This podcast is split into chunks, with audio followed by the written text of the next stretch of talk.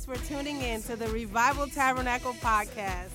Wherever you may be listening from, we hope that this message encourages you in the unwavering, unconditional love of Jesus Christ. Join us as we reach sinners, raise believers, and release leaders. Please enjoy the message from the RT pulpit.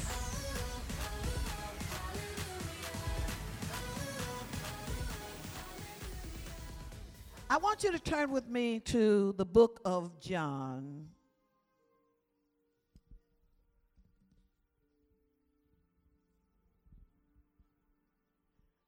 The 19th chapter. One thing about about son, the way he plays, you see, I could forget about preaching, just sing all day. You know, some musicians just make you want to sing. you know what I'm saying?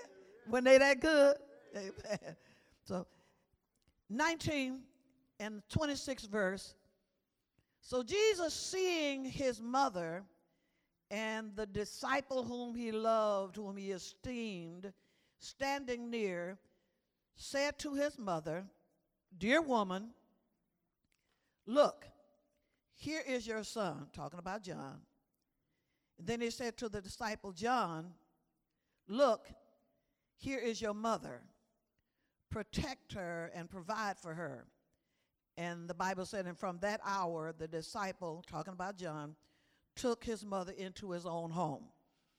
I want to use for a subject today the sword, and for a subtopic, mother's helpless love. Say that with me a mother's helpless love being a mother is one of the highest paying jobs in the world because the payment is pure love. Amen. Um, there is no amount of money that um, a father or mother can put on seeing the results of your investment when the child grows up and becomes successful. That's payment by itself. I think about um, my, my, my very best friend in the world, which is uh, Myron's mother, um, when Myron was coming, he was very, very talented. Um, he could his in artwork and things like that, and and she would make him take classes during the summer on Saturdays when kids want to do things, and and uh, and she would force him to take subjects that he didn't want to take but he didn't understand at that time, but now he is a successful engineer. Amen. So it paid off. Now, there are times when he let her know, I didn't like it then. In fact, she always tell me, she said, you know, I was one of the hate, the most hated mothers in the world because I made him do things he didn't want to do. But now he can say, I thank you for forcing me to do things. Amen. So you ask yourself, what, what is a mother? Um, and in my opinion, a mother is, um, first of all, she's a protector. A mother is a disciplinarian. Amen. I know they don't like it sometimes, but sometimes you have to discipline. And a mother is a friend. So let's remember that every birth and conception is a miracle. Man, no matter how they got here, no matter what the circumstances were, no matter if it was out of wedlock, that little life is a mind boggling miracle. Amen. And, and every woman of God uh, knows that it's a, it's a privilege to carry a child because we become a partner with God uh, in the ongoing work of creation. A real mother is selfless, and will sacrifice her wants and needs for the wants and needs of her children. A real mother works hard to make sure that her children are equipped with the knowledge and with the skills and abilities to make them competent human beings, to make sure they grow up self reliant, to make they, sure they grow up self uh, uh, sustaining, and, and no amount of money can pay for that. Amen? So it, it's the duty of mothers and fathers to start teaching our boys at a young age how to have respect for a woman, how to be good husbands and good fathers. And when my boys got the dating age, I began to tell them One of the things I tell them, I says, when you go out to dinner, don't be talking about no stag. You, you a man. You, you pay for the dinner. You pay for the movie. You know, one of my uh, grandsons said to me the other day, well, well, you know, her family got more money than I have. I, I don't care how much money her family has. You pay for the dinner or you don't go. If you can't pay for the movie, stay home. I mean, y'all FaceTime on, on, the, on, the, on the iPhone. But, but don't you go out there and let no woman pay for you. Amen? So it's the duty of mothers and fathers to start grooming our daughters at a young age to have respect for themselves and how to be good wives and good mothers. Amen. It's the duty of mothers and fathers to teach our children the value of purity, to teach our children honesty, it's the, it's the, the, the job of the mother and the father. I know it's Mother's Day, but I'm talking to all of us now. To teach our children submissiveness to God's will and teaching them devotion to God. And so, in my opinion, Mary, the mother of Jesus, is the greatest of all mothers. And, and when I think of her, it causes me to realize that Mother's Day is more than than than than than just gifts and and more than cards and you know and financial stuff. It's more than a new outfit. Amen?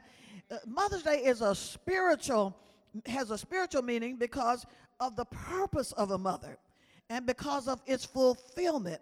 I consider motherhood to be a, a sacred and noble vocation but mary she raised the bar when she became the mother of our Lord and Savior Jesus.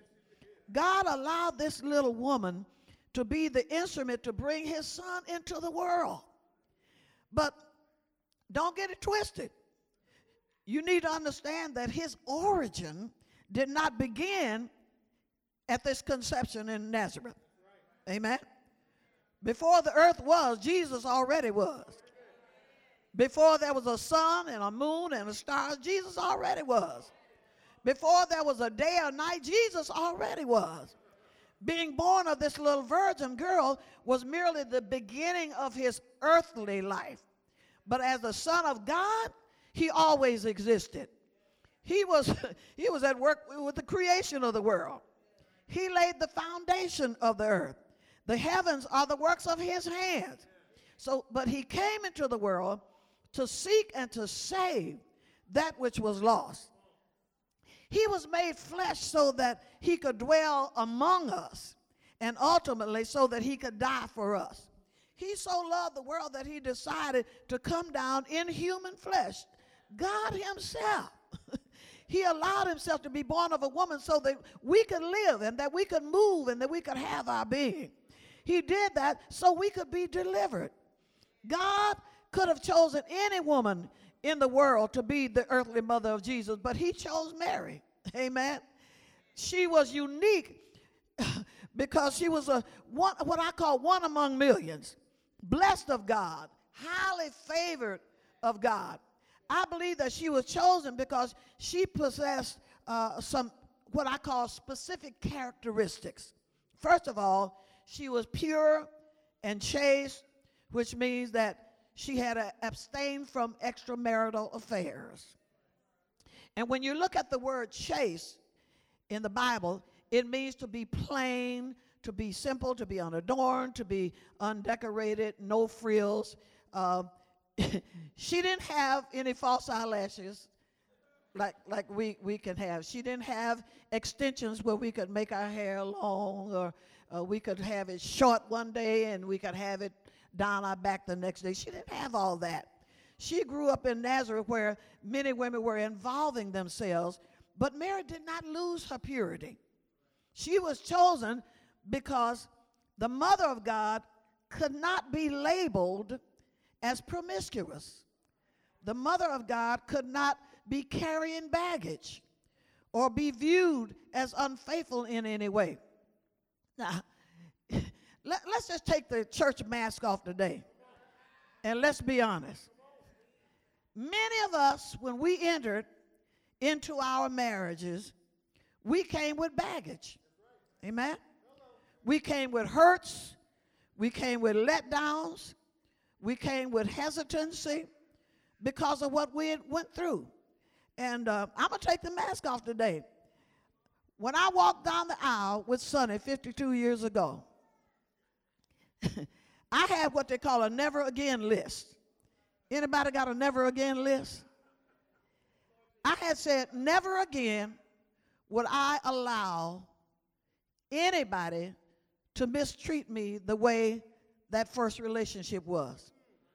Never again would I sit back and tolerate him having babies with somebody else and sit there trying to say, I'm saved, I'm filled with the Holy Ghost. The Lord does not believe in divorce. The devil is a lie. Amen. So when I'm walking down the aisle, coming towards Sonny, I was saying to myself, if he do that, I'm gonna divorce his behind too. I was walking down the aisle saying that. I was saying, never again am I gonna let nobody do what that first one did. Okay? But thank God. I walked into the arms of the right one at the right time that has made me happy for the last 52 years. And I am so thankful that I didn't allow the baggage to poison me. See, some women say, I ain't never, again, I ain't never. Listen, everybody ain't dirty. Every man ain't bad. Amen. God got some good ones out here. So some of y'all that's been through, don't give up. There's some more Sonnies in this world. Let me get off that because y'all ain't gonna like me after a while. But Gabriel confirmed that this woman was pure and chaste. And he echoed that when he said, Fear not, Mary, for thou hast found favor with God. The scripture proclaims that she was a virgin never had intimate relationship with a man. I, I, know many have tried to dispute that and say that it couldn't have been, but if you deny the virgin birth, then you literally calling God a liar. Centuries before the angel even appeared to Mary, it was prophesied in the book of Isaiah, the seventh chapter. He said, Therefore, the Lord himself shall give you a sign. Behold, a virgin. This was centuries before shall conceive and bear a son and shall call his name Emmanuel. Being a virgin was essential because if she had not been a virgin, then we could have said that, first of all, she was an impure mother. And if she was an impure mother, that would be, mean that it would be humanizing Jesus. You'd be taking away his deity. He was just any other man. Amen. And so theologians would have been able to declare the Bible as being faulty or being a lie. So Mary was engaged, but she had not known Joseph as a husband. So if the Holy Ghost, if the Holy Ghost had not spoken to this little woman, can you imagine the shock to her when she wake up one day and find out she's pregnant, knowing she ain't had nobody? Amen. But when she was told by the angel in Luke 1 and uh, 35, the Holy Ghost, this is what the angel said the Holy Ghost shall come upon thee, and the power of the Holy Ghost shall overshadow thee. Therefore, also that holy thing, my God, which shall be born of thee, shall be called the Son of God. That changed the whole thing for Mary. Amen. With my pastor, you said no further word necessary. Then being told that her cousin Elizabeth and Zacharias, who was as old as dirt, was also getting ready to have a child, she knew that if God could do that, he certainly could work this miracle without her having to be intimate with a man. Nothing. She knew from that ain't nothing too hard for God. Nothing is impossible with God. So I want you to see the power of God. When Mary visited uh, her cousin, the baby in Elizabeth's womb leaped and Elizabeth was filled with the Holy Ghost. Luke 139 said, Now at this time, Mary rose and hurried to the hill country to a city of Judea, uh, Judah, and she entered the house of Zacharias and greeted Elizabeth. And when Elizabeth heard Mary's greeting, her baby leaped in the womb. And Elizabeth was filled with the Holy Spirit and empowered by him. Oh my, listen, Elizabeth said, she said, when, when I heard the sound of your voice, this baby leaped in my womb. Amen. And she began to speak in tongues. Amen. So the second characteristic Mary possessed was her humility. When the angel said, Hail, thou art highly favored, the Lord is with thee, blessed art thou among women. Because of her humble and unassuming personality, even though rightfully so, she was confused, like any woman would be when knowing they ain't been with a man. And even though she did not consider herself, she was so humble, so she didn't consider herself to be highly favored of anybody. And so when she finally regained her composure after the shock of finding out that she getting ready to have a baby and no husband and never having had sex, she said, Behold, the handmaid of the Lord, be it unto me according to thy word. In other words, God, whatever you want from me, I don't put up no rebellion. I don't put up any resistance. I just say yes, Lord. Even though I'm, it's gonna cost it's gonna cost me my reputation in the village, but I still say yes, Lord. Even though it may cost me my relationship with Joseph, because he know as well as anybody that I have not been with him, but I'm still saying yes, Lord. I don't know what I'm gonna say to the people in the village. Everybody knows I'm not married yet, but I still say yes, Lord. So the Bible tells us that Joseph, being a, a just man, was really not willing to uh, uh, make a public example out of her. He didn't want to do that. He was troubled because he didn't want to throw her to the dogs and denounce her. And the Bible said that God intervened. Everybody know the scripture. and while Joseph was thinking about what he should do, the angel appeared to him in a dream saying, Joseph, don't worry about it. This thing that's in Mary is from the Holy Ghost. So to Joseph, no further word necessary. He was satisfied and didn't ask no more questions. The chosen, this chosen woman would probably have went through a lot of verbal abuse from neighbors, friends, especially church folks. but I have found out firsthand that it costs to be chosen by God. I really believe with all my heart, and I don't know nothing about the history of the church, but I believe that when God called you to be a pastor, I don't believe it was smooth sailing. I'm sure there were people that felt like you shouldn't pastor and you shouldn't this. You know, you're going to always have controversy when you're chosen by God. So I love to read about Simeon, the Jewish priest, and the Bible says in Luke 2:25, and behold, there was a man in Jerusalem whose name was Simeon. And the same man was just and devout, waiting for the consolation of Israel. And the Holy Ghost was upon him. He was filled with the Holy Ghost. And it was revealed unto him by the Holy Ghost that he would not die until he saw the Lord Christ. And so the Bible tells us that Simeon came into the temple this particular day when Mary and Joseph had brought the baby Jesus in. And Simeon took the baby up in his arm and began to bless him. And as he prayed, the Lord let him know. And he said, Now I can die in peace because I have seen thy salvation. And then he began to prophesy. And, and he began prophesying. It says in the 34th verse, Simeon blessed them and said to Mary, his mother, Listen carefully.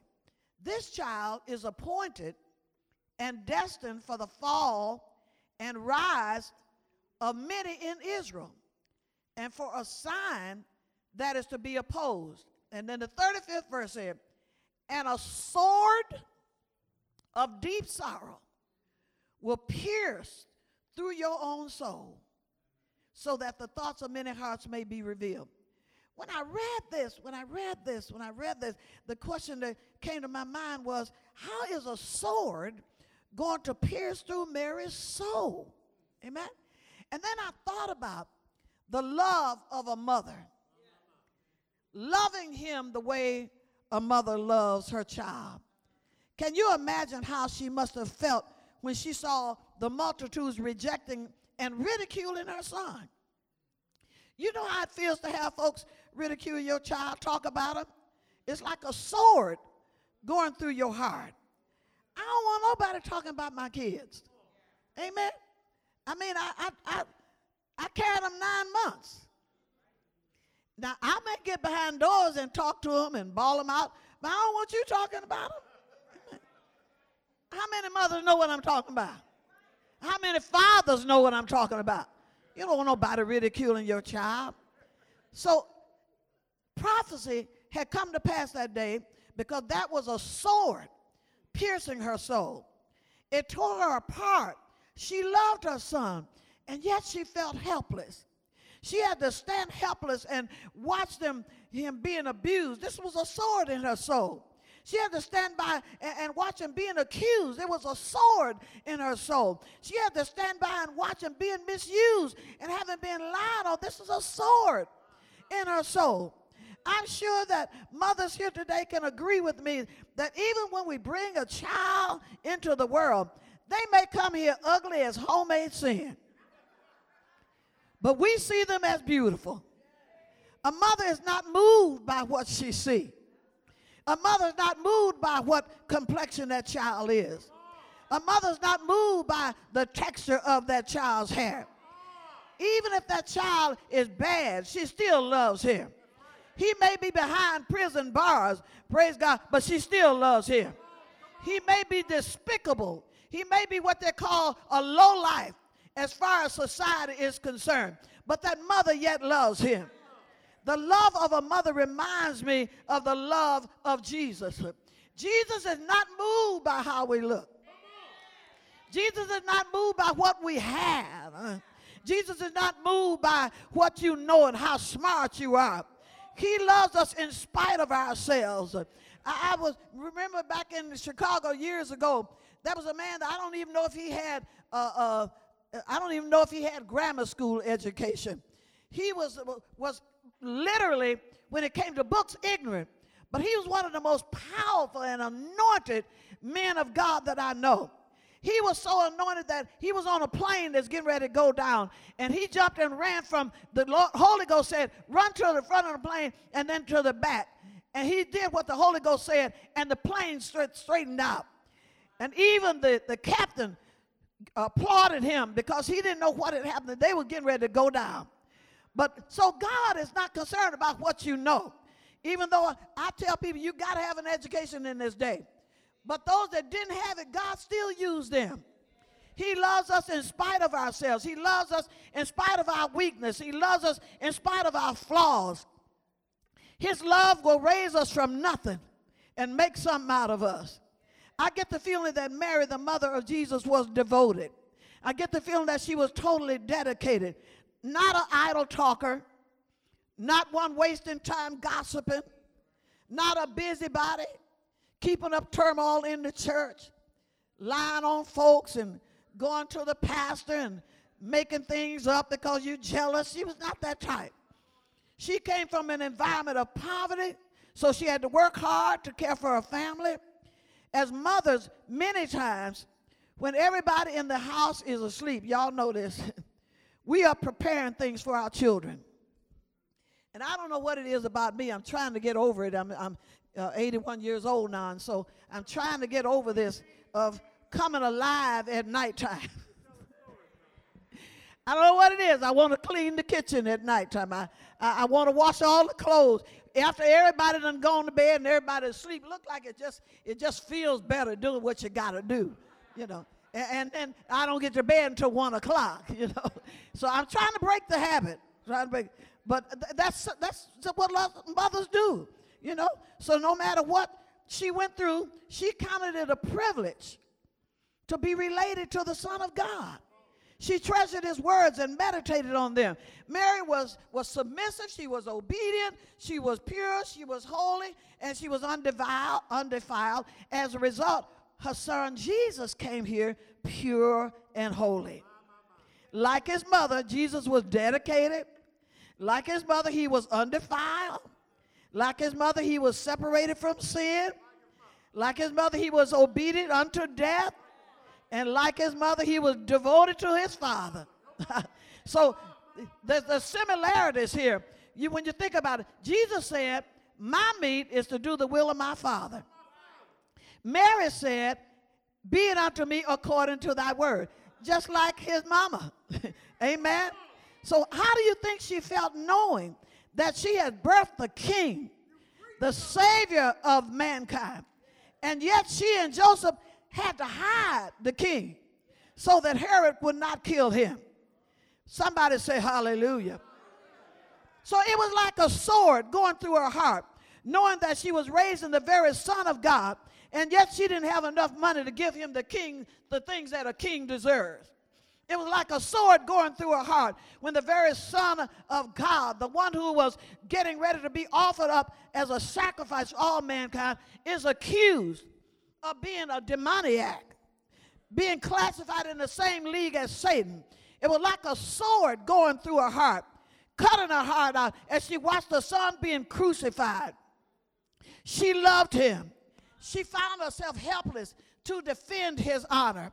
It was like a sword going through her heart, cutting her heart out as she helplessly watched them driving nails through her son's hand, driving nails through his feet.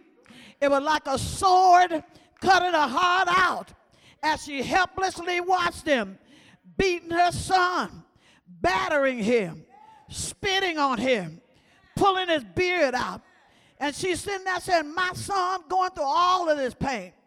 And here I am helpless. I can't deliver him. I can't even help him.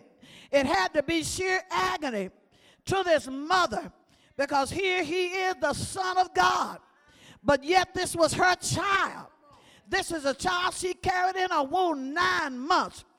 And she hears her son cry out from the cross saying, Elio, Elio, Lama Sabachthani, meaning, Father, why hast thou forsaken me? And yet she felt helpless. It was like a sword going through her heart as she stood there weeping, every fiber of her being aching, wishing that she could take his suffering. I don't know if you've ever experienced it or not, but when my children got sick at any time, Sometimes I be saying, God, let me feel the pain. Let me take the pain from them. I don't want them to go through this. I can take it better. I know what it means to have pain. But we are helpless. Somebody say, Hallelujah. It was like a sword in her heart as she stood there weeping, every fiber of her being. My God, wishing that she could take his suffering. Here, Mary is trying to think of a way to bring her son down from this cross, trying to think of a way to get those nails out of his hands, trying to think of a way to get them nails out of his feet, saying, Oh God, mend his hold in his side. But here's the punchline as I get ready to close out this morning. That same Jesus that same Son of God, seeing what Satan was doing to you and me, he loved us like his mother loved him. But the difference is, he was not helpless. Somebody say, Hallelujah. He said, I give you the keys and I give you authority of the kingdom of heaven. And whatsoever you bind on earth and whatsoever you forbid on earth, and whatsoever you declare to be improper, and whatsoever you declare to be unlawful on earth, I'll bind it in heaven. And whatsoever you loose on earth, and whatsoever you say I permit on earth, I declare it to be lawful. And you can have what you say the phrase God so loved the world. That's the very foundation of the Bible. For he had not, if he had not loved us, there would be no Genesis, there would be no revelation. If he had not loved us so much, you would not be here today. If he had not loved us so much, you would not have hope today. Thank God that his love is not helpless. Thank God that his power is not helpless because his whole purpose for coming into the world was to seek and to save that which was lost. His purpose was to give you power over all power of the enemy. Somebody say hallelujah. Not only that, think about us and how he loved us as messed up as we were. He broke through the chains of Satan just to get to you. He broke through the chains of Satan to blot out your pain, to erase your heartache. He broke through the chains of Satan to get you out of the wrong bed with the wrong person. Somebody say, Hallelujah.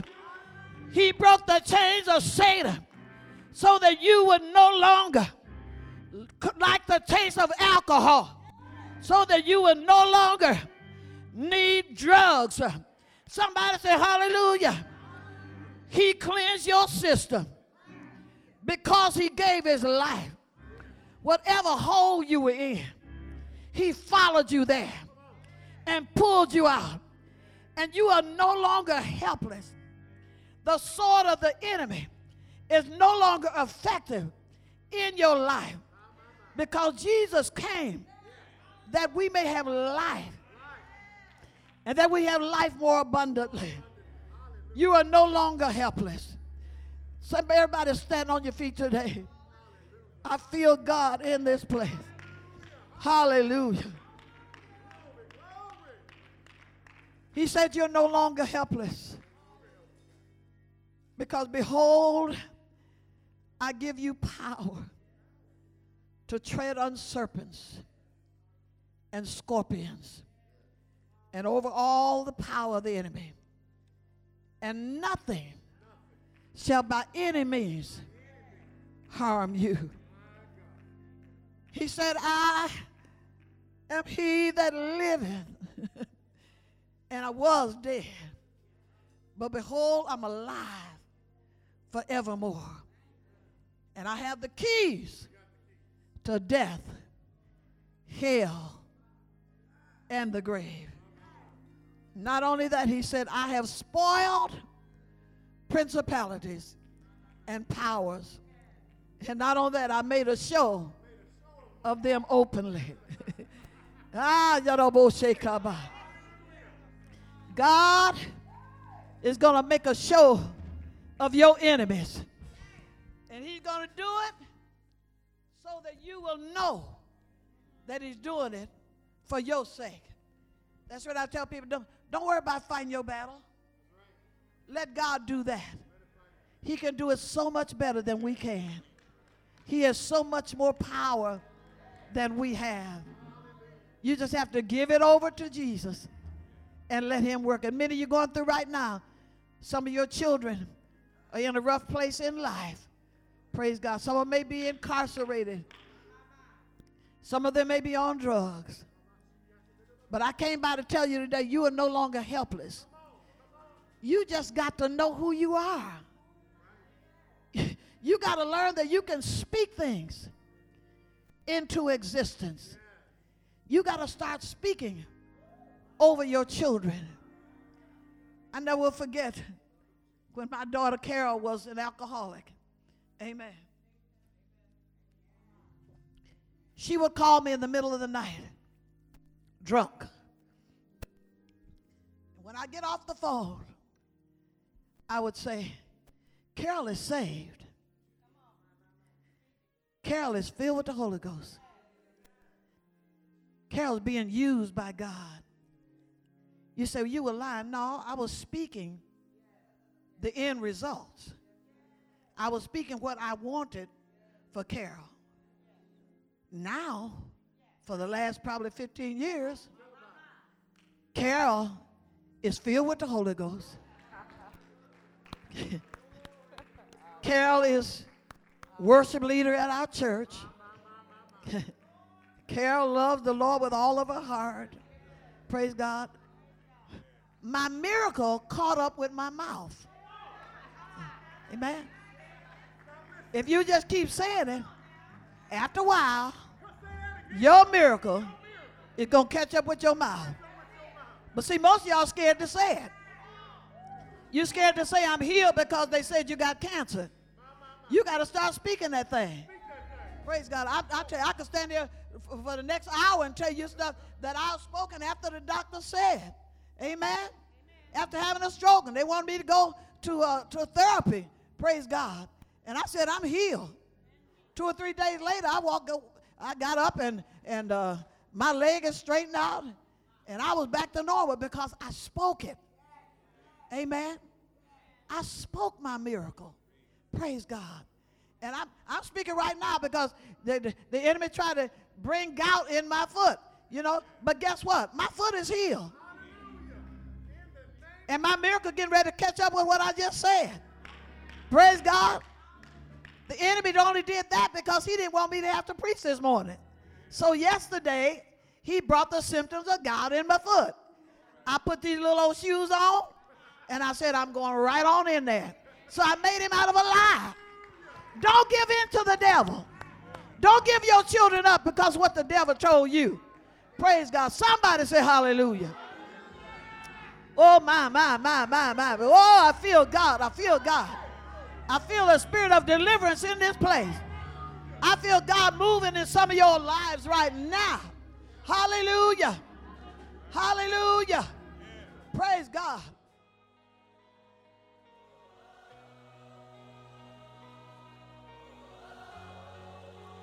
Thanks for tuning in to the Revival Tabernacle podcast. Wherever you may be listening from, we hope that this message encourages you in the unwavering, unconditional love of Jesus Christ.